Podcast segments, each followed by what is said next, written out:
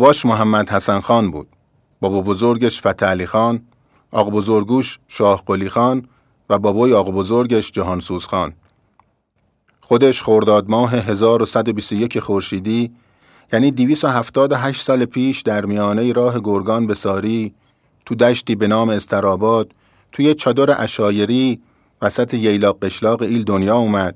55 سال بعد 27 اردیبهشت 1176 تو شهر گنجه در شوشی و فقط دو سال فقط دو سال بعد تاجگذاری تو تهرون به دست خدمتکارای خودش و سر یه قاچ خربوزه کشته شد. ما به نام آقا محمد خان قاجار بنیانگذار سلسله قاجاریه میشناسیمش.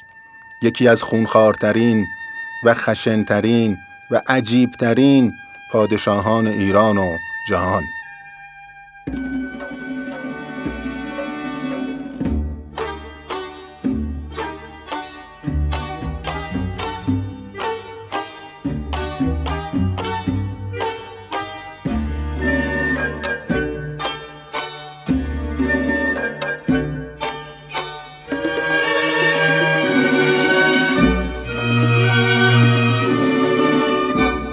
من حمید فرزادم و شما در حال گوش دادن به نخستین بخش رادیو دراک هستین که در بهار 1399 ضبط میشه.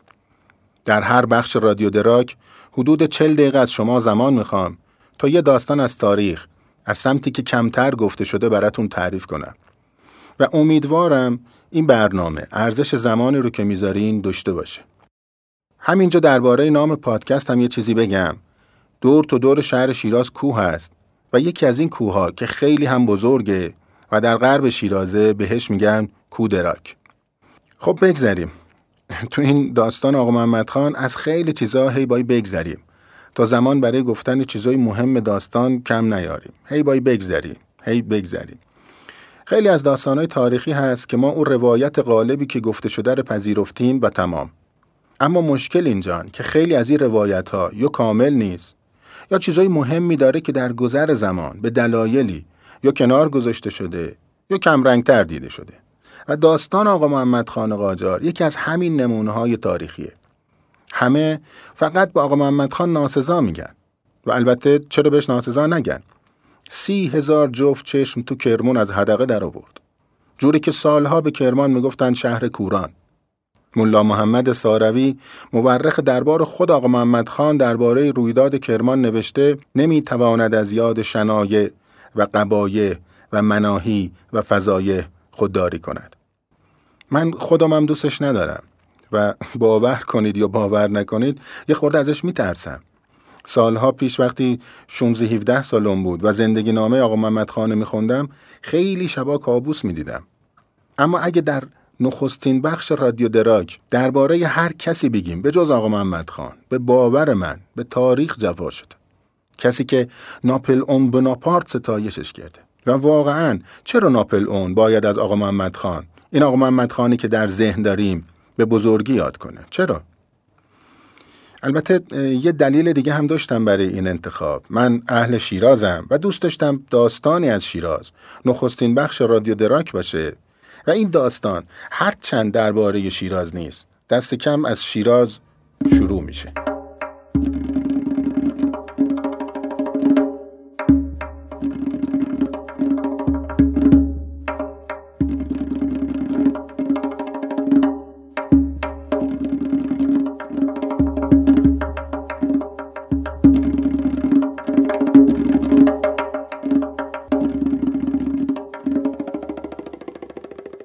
امروز 1157 خورشیدی است. یعنی 242 سال پیش. بر ایران خاندان زن فرمان روایی می‌کنن و شیراز پایتخت کشوره. ولی چند روزه که وضع پایتخت روبرا نیست. کریم خان زن پادشاه پیر کشور در بستر مرگ افتیده و خیلی ها در شهر، دربار، بازار، حتی در حرم سرا به روزای بعد از کریم خان فکر می‌کنن. اینجا من کاری به دربار و بازار و دیگران ندارم. اما در حرم سرای شاه بین زنای پادشاه یکی هست که بیشتر از زنای دیگه منتظر رسیدن خبر هست. خدیجه بیگم خواهر دشمن کریم خان یعنی خواهر محمد حسن خان قاجار یعنی عمه آقا محمد خان اما در بیرون شهر و در پشت دروازه های شیراز خود آقا محمد خان به انتظار رسیدن خبر مرگ پادشاه وایساده. ام خانم از قبل بهش خبر داده که شاه رفتنی است و آقا محمد خان به بهانه شکار از شیراز بیرون زده تا کی خبر مرگ شاه برسه. وقتی جارچی ها خبر در شهر پخش می‌کنن که پادشاه کشور مرده به رسم او زمان دروازه های پایتخت بسته میشه و این لحظه ای هست که آقا محمد خان اسبش هی می‌کنه به سوی گرگان و از شیراز تا استراباد رو سه روزه میره سه روزه لطفا دقت کنین. دیویس و پنجاه سال پیش و با جاده های او زمان. بیشتر از هزار کیلومتر تو سه روز میره. شما با یه پراید سفید یخچالی که پریروز قیمتش رسید به 95 میلیون تومن اگه خوابتون نبره یه روز طول می‌کشه که این مسیر تو بزرگراه کاشان تموم کنین. ولی آقا محمد خان 250 سال پیش و با جاده های او زمان این مسیر تو سه روز میره. و به داوری من. همین یک کار برای ای که حق داشته باشه پادشاه بعدی ایران بشه بسه.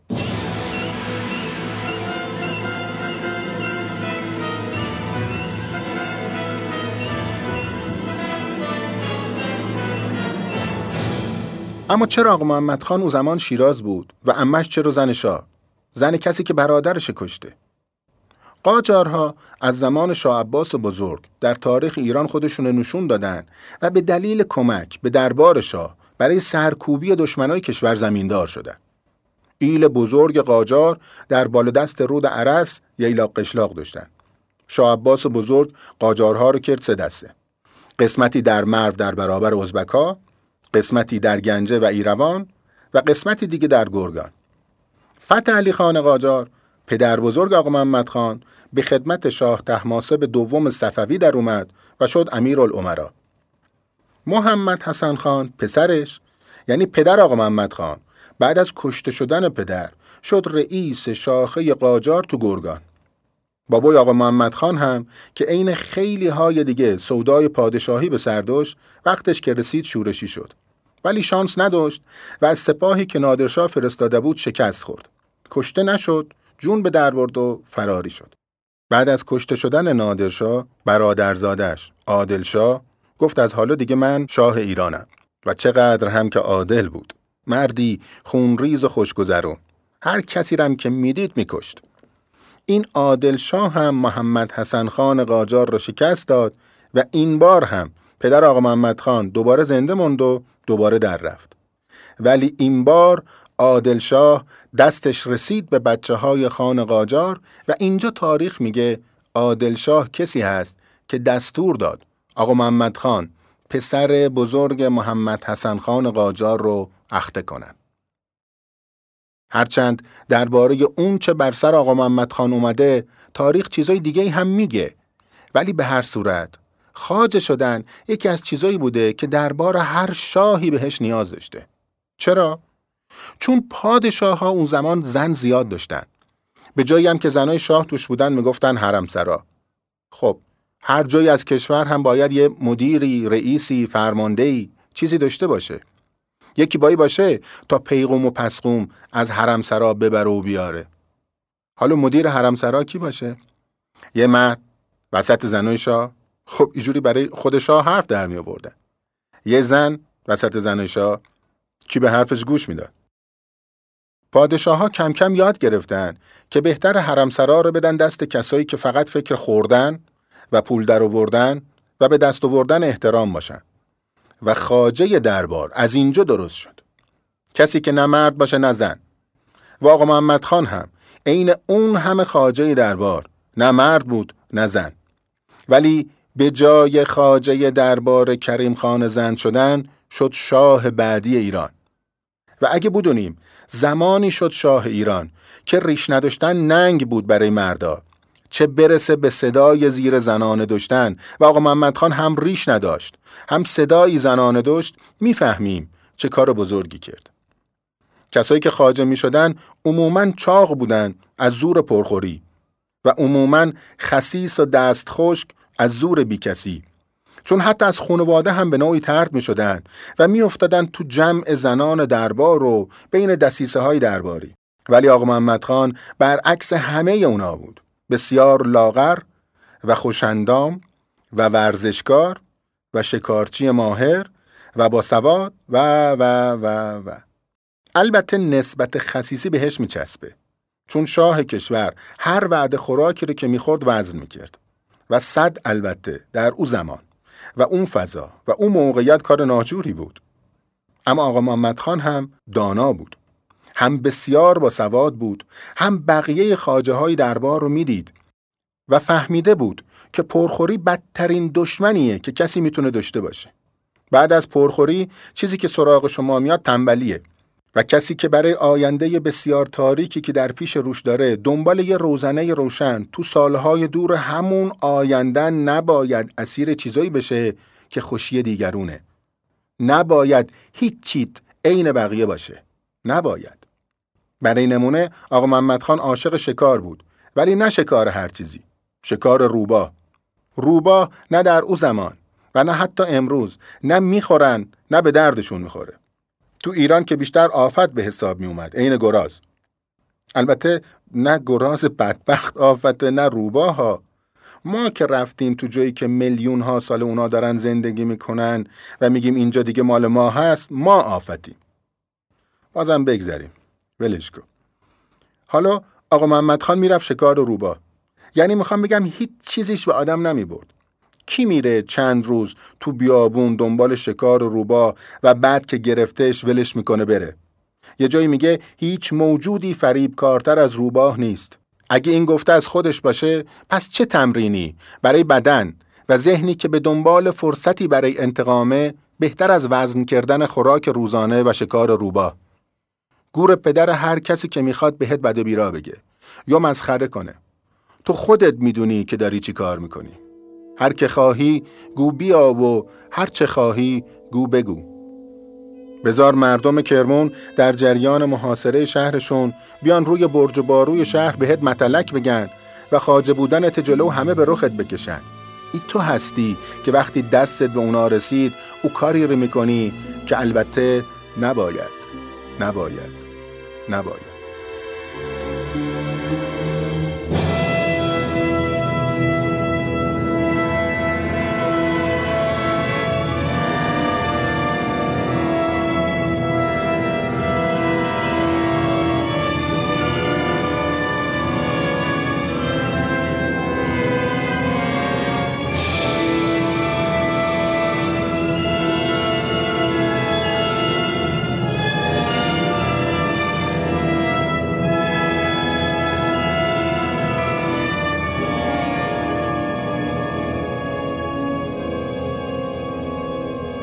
بعد از مرگ نادرشاه هر گوشه کشور دست یکی بود و همه هم می‌خواستن بشن شاه. بعد از سالها به کش بکش دو تا مونده. محمد حسن خان قاجار و کریم خان زن. یه روز محمد حسن خان بعد از شکست در جنگ در حال فرار از اسب میفته. برادر زنش برادر زن خودش سر می‌رسه و میکشتش و نوکرش نوکر خودش سر ارباب می‌بره و سر دست به دست می‌رسه به کریم خان. خان زن از دیدن سر به شدت ناراحت میشه و دستور میده سر رو با بدن در آرامگاه خانوادگی قاجارها خاک کنن و خودش میشه شاه ایران. دو تا پسر بزرگ خان قاجار یعنی آقا محمد خان و جهانسوز یه مدتی جنگ پارتیزانی را میندازن و برای خودشون تاخت و تاز و غارت و چپاول تا در نهایت به دام میفتن و اسیر میشه.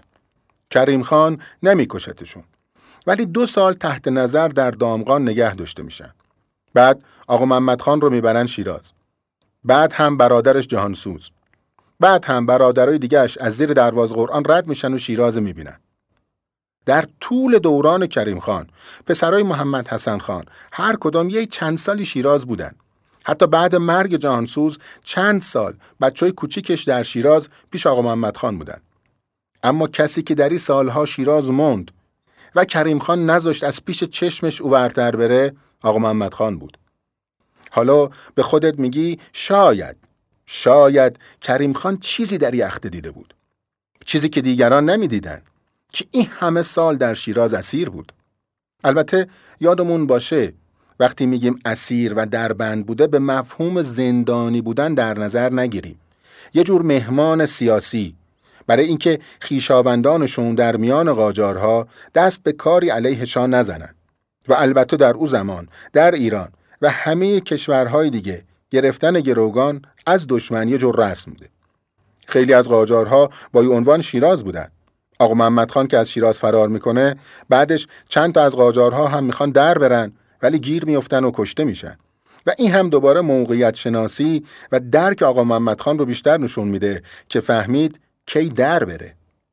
آقا محمد خان به دلیل سواد و هوش بالا و درک سیاسی زیاد حتی در دربار زن جایگاهی برای خودش داشته. نه اینکه همه دوستش داشتن نه. ولی کریم خان خیلی باهاش مهربون بوده و در موارد باهاش مشورت می‌کرده. محبت شاه زن با آقا محمد خان به حدی بوده که تاریخ نویسای دوره قاجار با اون همه سانسوری که بالای سرشون بوده ایره گفتن. کریم خان به شوخی بهش می‌گفته پیرانویسه که نام وزیر دانشمند افراسیاب پادشاه توران هست در شاهنامه. من نمی‌دونم این چیزی که می‌خوام بگم چقدر درسته ولی شاید شوخی ها و لبخند کریم خان به خاطر اتفاقی که برای آقا محمد خان تو نوجوانی افتاد از ته دل بوده. ولی پاسخی که آقا محمد خان به اون همه مهربونی داد او چیزی نبود که در حضور شاه کشور می‌گفت. بلایی بود که در نبود کریم خان بر سر کریم خان و همه زندیه و دختر کریم خان آورد. کریم خان وقتی می‌فهمه پسر بزرگ دشمنش اختن چون آدمی با همچین مهری بر پیشونی ارزشی برای کسی نداشته ازش می‌خواد که گوشه نشینی اختیار کنه و دنبال ذخیره برای آخرتش باشه. و واقعا هم آقا محمد خان همین کاره می‌کنه. و برای 20 سال هر حرفی هر نگاهی هر متلکی رو با سر پایین رد می‌کنه تو روزی که باید برسه برسه.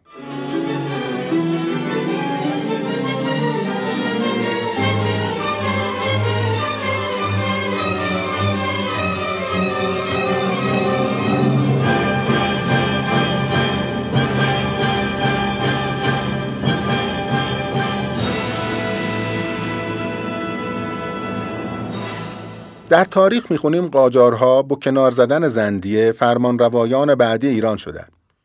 تو کتابهای درسی تاریخ ایران برای دوره دبیرستان این مطلب بزرگ نوشته شده و ما هم می‌خونیم و میگیم باشه و قبول می‌کنیم. ولی این ساده اندیشی تاریخی است که درباره بیشتر رخدادها و جریانها پیش میاد و همه ما هم به سادگی میپذیریم و از کناری ساده انگاری رد میشیم. در صورتی که ریشه تاریخی چیزی که پیش اومده خیلی مهمتر از خود رویداده. کجا آقا محمد خان می‌تونست از پس زندیه بر بیاد؟ سپاهی داشت اعتباری داشت پولی داشت یار و یاوری داشت ریش و سیبیلی داشت هیچی نداشت و خاندان زند همه چی داشتن. پس چی شد که ایجور شد؟ کسی که شبانه و فقط و فقط و فقط وقتی فهمید کریم خان زن مرده جرأت به هم زد و از شیراز در رفت چی شد چند سال بعد اومد و در امارت کلاه فرنگی شیراز برای تنه به شیرازی ها بالای سر قبر کریم خان زن تاجگذاری کرد و به همه شیرازی ها با این کارش گفت حالا سورولو چی شد واقعا؟ چرا در اون همه سالی که شیراز بود شجاعت فرار رو در رفتن نداشت؟ چون جایی نمی‌تونست در بره چون دست کریم خان زند هر جا می‌رفت بهش می‌رسید چون کریم خان این شاه تودار و مرموز همون جور که جهانسوز برادر آقا محمد خان رو وقتی شورش کرد خیلی راحت با فرستادن یه چریک و فقط با نیش یه خنجر کشت آقا محمد خان رو هم رندانه همون جور که همیشه با رندی و زیرزیرکی کاراش رو پیش می برد می کشت. و آقا محمد خان بهتر از هر کسی کریم خانه می شناخت. و مواظب بود دست دست خطا نکنه.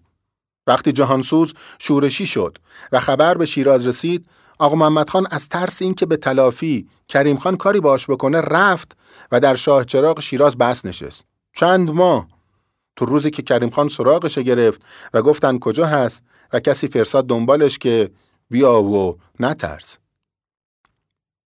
درستش شاید ای باشه که بگیم جانشینان کریم خان خودشون شاهی رو پیشکش کردن با آقا محمد خان هنوز خاکسپاری کریم خان شروع نشده خانواده افتادن به جون هم برای شاه شدن و این وسط دیگه کسی به یه اخته که فرار کرده رفته فکر نمی کرد.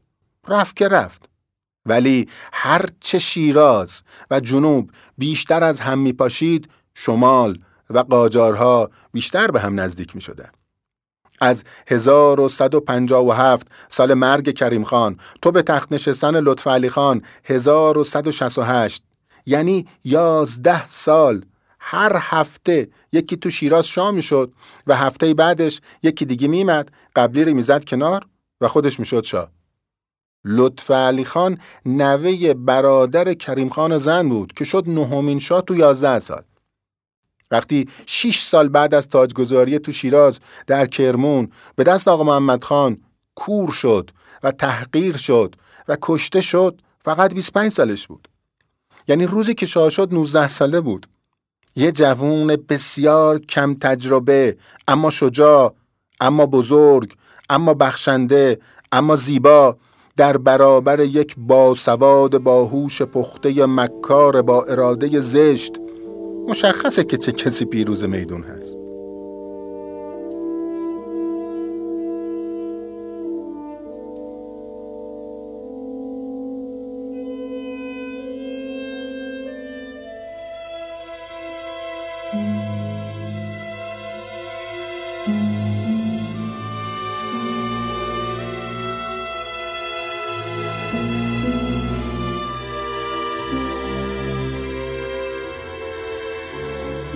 محمد حسن خان قاجار ده تا پسر داشت 6 تا زن. پسر بزرگش آقا محمد خان و بعدی جهانسوز بچه های جیران خانم بودن. این دوتا رو که بردن شیراز به اسیری. چند سال بعد کریم خان اعتماد کرد و حکومت دامغان سپرد به جهانسوز یه مدت که گذشت جهانسوز زد به سرش که شورش کنم از دامغان به مازندران رفت و گفت پادشاه هم و بابل هم پایتختمه. یک کرد رو شاه زند فرستاد به سراغش. و طرف با نفرتی که از قاجارها داشت و قولی که کریم خان بهش داد تا به خانوادش پول بده و ازشون حمایت کنه از جونش گذشت و در بازار دامغان پرید پشت اسب جهانسوز و پیش از اینکه پسر محمد حسن خان قاجار بفهمه چی تو شد با خنجر فرستادش پیش باباش. همینجا بذارید یه چیزی بگم دوباره. پادشاهی کریم خان دوران آرامی بود. چون می‌فهمید که ایران نیاز به آرامش داره دشمن داشت ولی نه با جنگ با هزار راه ساده تر، کم خرجتر و حتی ایمنتر باشون رو در رو می‌شد. یا مشغولشون می‌کرد یا بی خیالشون می‌شد. یا با پول و هزار راه دیگه آرومشون می‌کرد. شاید تنها ایراد کریم خان ای بود که دربار خودش رو سر سامون درستی نداد تا برای پادشاهی جانشینش مشکلی پیش نیاد. و در تاریخ از این نمونه ها زیاد هست. نادرشاه افشار، ناپل اون بناپارت. اونا هم نتونستن بقیه را آماده پذیرش جانشین کنن. و این هم دوباره درایت آقا محمد خان رو میرسونه که چون فرزندی نداشت بعد خودش رو به امون خدا نذاشت. آقا محمد خان همیشه بهونه پیدا می‌کرد تا به دیگران بفهمونه جانشینش کیه و اصلا به تنها کسی که اعتماد داشت. پسر برادرش جهانسوز یعنی فتحعلیشا جانشینش بود. میگن روزی که جهانسوز از شیراز رفت تا به حکومت دامغان برسه آقا محمد خان ازش دو تا چیز خواست. ازدواج کنه و بچه دار بشه و هر وقت که شد شورش کنه و به فکر من هم نباش. خنده داره. ولی آقا محمد خان با مادر فتح شام ازدواج کرد تا رسمنی بچه بشه فرزند خوندش حتی پسرای کوچیک فتح شاه رو هم ازش گرفت و برد پیش خودش تا اونا هم زیر نظر خودش بزرگ بشن. آقا محمد خان پسر برادرش رو آماده می‌کرد تو جانشینش باشه و این فتح شاه بود که در جنگ سمیروم پاسخ اعتماد و آموش داد و با شکست دادن لطف علی خان شیراز محاصره کرد. هم بگذریم و بریم سراغ آقا محمد خان در لحظه رسیدن به خانواده در گرگان بعد از 20 سال.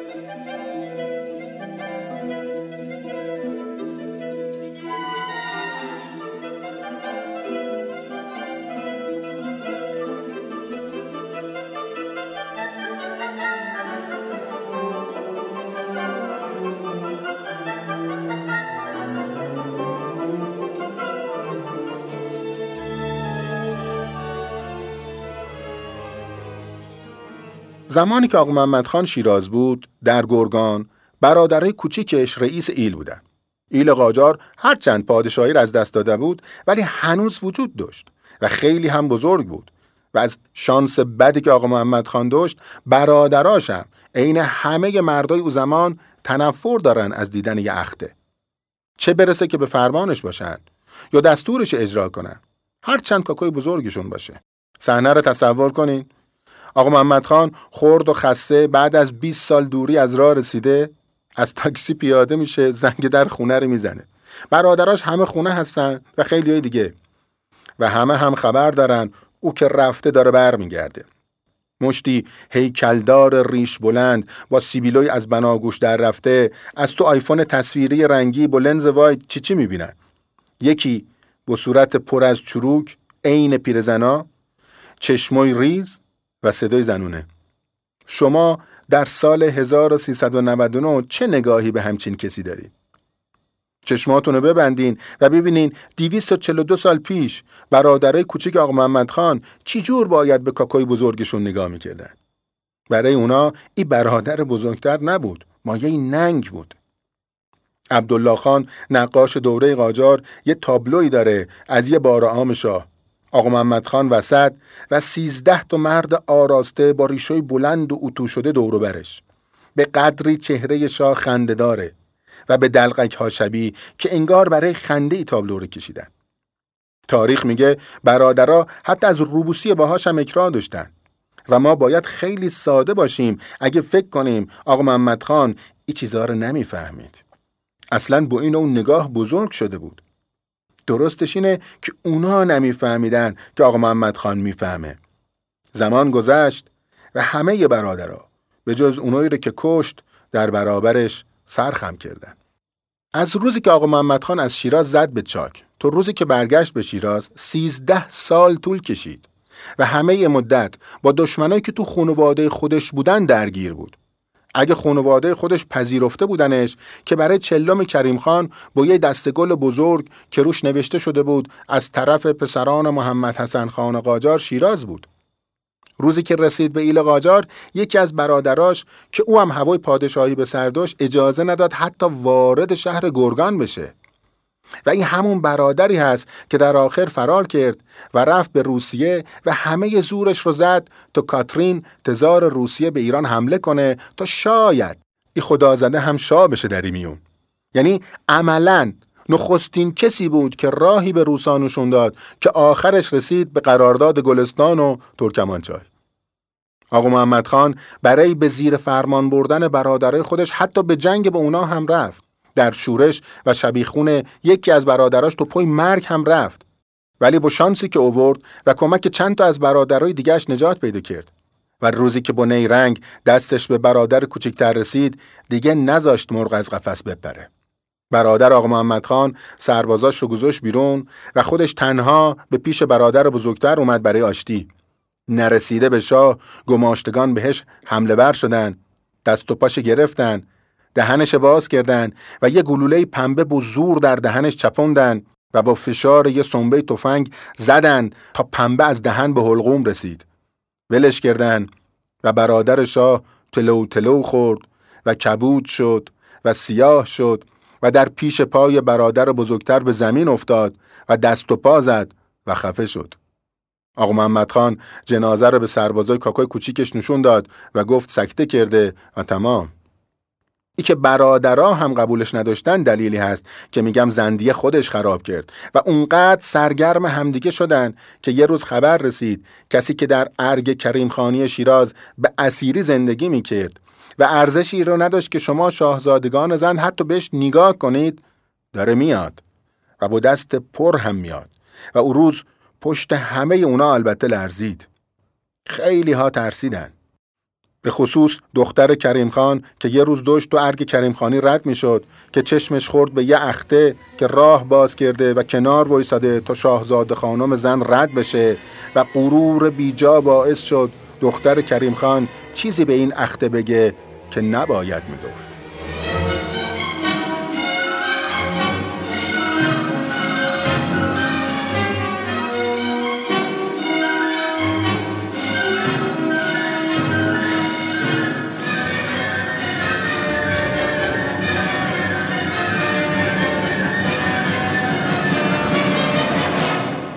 در سال 1170 شیراز پایتخت زن توسط آقا محمد خان دو ماه محاصره شد. کمبود مواد خوراکی و زمستان سپاه قاجارها رو ناگزیر کرد به تهرون برگردن. لطف علی خان پادشاه جوان زن برای قوی تر شدن و پیشگیری از حمله دوباره قاجارها به کرمان لشکرکشی کرد تا راه نفوذشون ببنده ولی موفق نشد کرمونه بگیره. این ناتوانی سیاسی اثر بدی بر شیراز گذاشت و برخی سران و قدرتمندان ازش دلسرد شدند. ولی این آخرین باری نبود که لطف علی خان به سوی کرمون رفت. آخرین باری که اونجا بود جنگی سرنوشت ساز با آقا محمد خان داشت. جنگی با کشته بسیار، زخم هایی بسیار، شرم هایی بسیار که به براندازی پادشاهی زند انجامید. اینجا بذارید کم به عقب برگردیم. بین شیراز و اصفهان و یاسوج شهرکی است به نام سمیرو. اونجا لطف علی خان با قاجارها روبرو شد. نتیجه جنگ سمیرو میان سپاه قاجارها به فرماندهی فتح و لطف علی خان زن با شورش و بلوایی که در سپاه شاه زن پیش اومد به شکست منجر شد. حاکم شهرزا و سمیروم که فرماندهی فوجی از سپاه زن باش بود همراه برادر حاج ابراهیم خان کلانتر وزیر لطف علی خان مخفیانه با سپاه دشمن یعنی قاجارها نشستن به پپسیکولا خورده آقای خائن حاکم سمیرام بعدتر مورد تقدیر فتحعلی قرار گرفت و حکومت آباد و ابرقو را هم بهش دادن. شاه جوان زن چاره جز عقب نشینی به پایتخت نداشت. در بازگشت متوجه خیانت خود حاج ابراهیم خان کلانتر شد. حالا شاه زن با سپاهی شکست خورده بیرون شهر دروازه های شیراز بسته و سپاه قاجارها هم در پشت سر. شیراز از دست رفت. لطف علی خان آواره شد و آقا محمد خان در بهار 1171 در امارت کلاهفرنگی شیراز به تخت نشست. تا دو سال هر از گاهی اینا دو یه بزن بزنی با هم داشتن تا اینکه لطف علی خان کرمان گرفت. این زنگ خطری بود برای آقا محمد خان که باید کار یک سره کنه. پس در بهار سال 1173 به کرمون رفت و اینجا هم پس از شیش ماه محاصره شهر. در حالی که سپاه خسته دست از محاصره شهر برداشته بود باز هم خیانت ای از درون شهر و باز کردن یکی از دروازه های شهر. کرمان هم تسخیر شد. در آخرین لحظه ها لطف علی خان شمشیر زنان راه خودش را از میان سپاه قاجار باز کرد و دل به دریای بیابون زد و رفت و در تاریکی شب گم شد. آقا محمد خان موند و مردم کرمون. بسیاری از مردم کور شدند. ادهی که مورد دار بودن به طرز فجیعی کشته شدند. دستور داد تپهی از چشمان از حدق در آورده مردم بسازند. تو شیش ماهی که کرمان محاصره بود مردم رو دیوار شهر می‌رفتن و با توجه به ایرادی که آقا محمد خان داشت برش تصنیفایی که ساخته بودن بلند بلند میخوندن. تعداد کور شده ها رو 20 هزار تا هفتاد هزار نوشتن. آقا محمد خان سربازاش رو در تجاوز به زنا و چپاول شهرم آزاد گذاشت.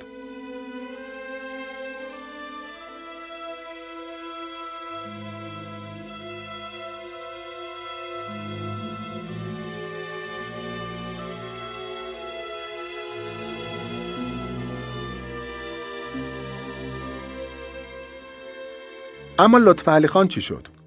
اینجا درباره بهترین دوست لطف علی خان باید یه چیزی بگم. قران اسب لطف علی خان. اسبی چموش که نمیذاشت هیچ کس جز لطف علی خان بهش نزدیک بشه.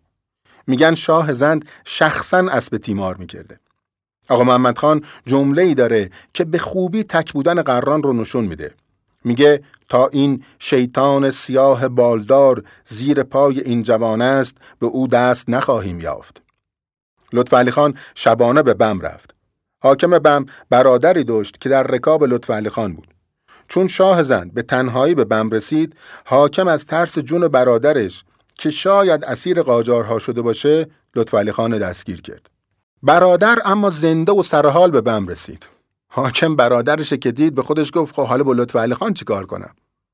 ایجور شد که حاکم و برادر فکراشون رو هم گذاشتن و دیدن حالا که کرمان از دست رفته و شاه جوان زند هم در دست اونا هست. و کفه ترازو هم به نفع لطف علی خان هم پیمان دیروزشون نیست پس خودفروشی هم چیز بدی نیست. بله اگه زمانش باشه خودفروشی هم چیز بدی نیست. ای بوسوز این زیادی حساب کتاب کردن که این خیلی چیز بدی هست. بگذریم. حاکم بم پیغام به کرمون فرستاد و شاه قاجار هزار و پومصد سرباز روانه بم کرد تا شاه زند رو بیارن. و این نرشیر گستاخ با قل و زنجیر از کوچه پس کوچه های شهر رد بشه تا اونایی که کور نشدن ببیننش و دل آقا محمد خان خنک بشه. گفته آقا محمد خان درست از آب در اومد و تو وقتی که قران زنده بود سربازای خان بم نتونستن به لطف علی خان نزدیک بشن. لطف علی خان شمشیرزن بیمانندی بود و البته حاکم بم هم او را زنده می‌خواست. سوار برقران در ارگ بم میقرید و کسی جیگر نزدیک شدن نداشت. تا دستوری رسید و اسب رو پی کردن. قران که زمین خورد لطف علی خانم کوتاه اومد.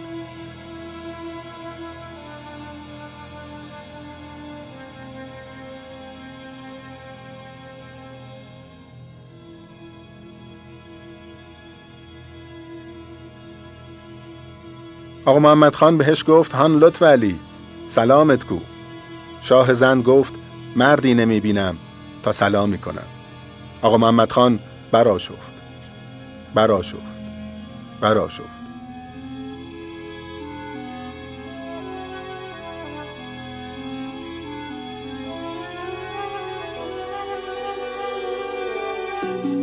چیزی که شنیدین. نخستین بخش از نخستین اپیزود رادیو دراک بود. به نام دفزن و شمشیرزن. این داستان آقا محمد خان دو تا بخش دیگه هم داره. رادیو دراک رو می‌تونید در اپلیکیشن هایی چون Castbox یا Overcast پیدا کنید. برای دریافت اطلاعات بیشتر درباره سایر اپیزودها می‌تونید عضو کانال تلگرام ما با نام رادیو دراک بشید. رادیو دراک رو من حمید فرزاد. به همراه شهرام ملکزاده بافقی درست کردیم. تهیه متن کار من هست و تدوین و گرافیک کار با آقای ملکزاده موسیقی کار انتخابی بود از قطعات فانتزی برای گروه تنبک و ارکست و آلبوم بیژن و منیژه زندگیاد استاد حسین دهلوی که این هم انتخاب شهرام است. سپاس بیکران از همه کسانی که با نقدی که به ما داشتن کمک کردند این پادکست اینجوری به دست شما برسه و امیدوارم شما هم کار ما رو نقد کنید تا این پادکست هرچی جلوتر میره بهتر بشه. همیشه شاد باشید همیشه بخندید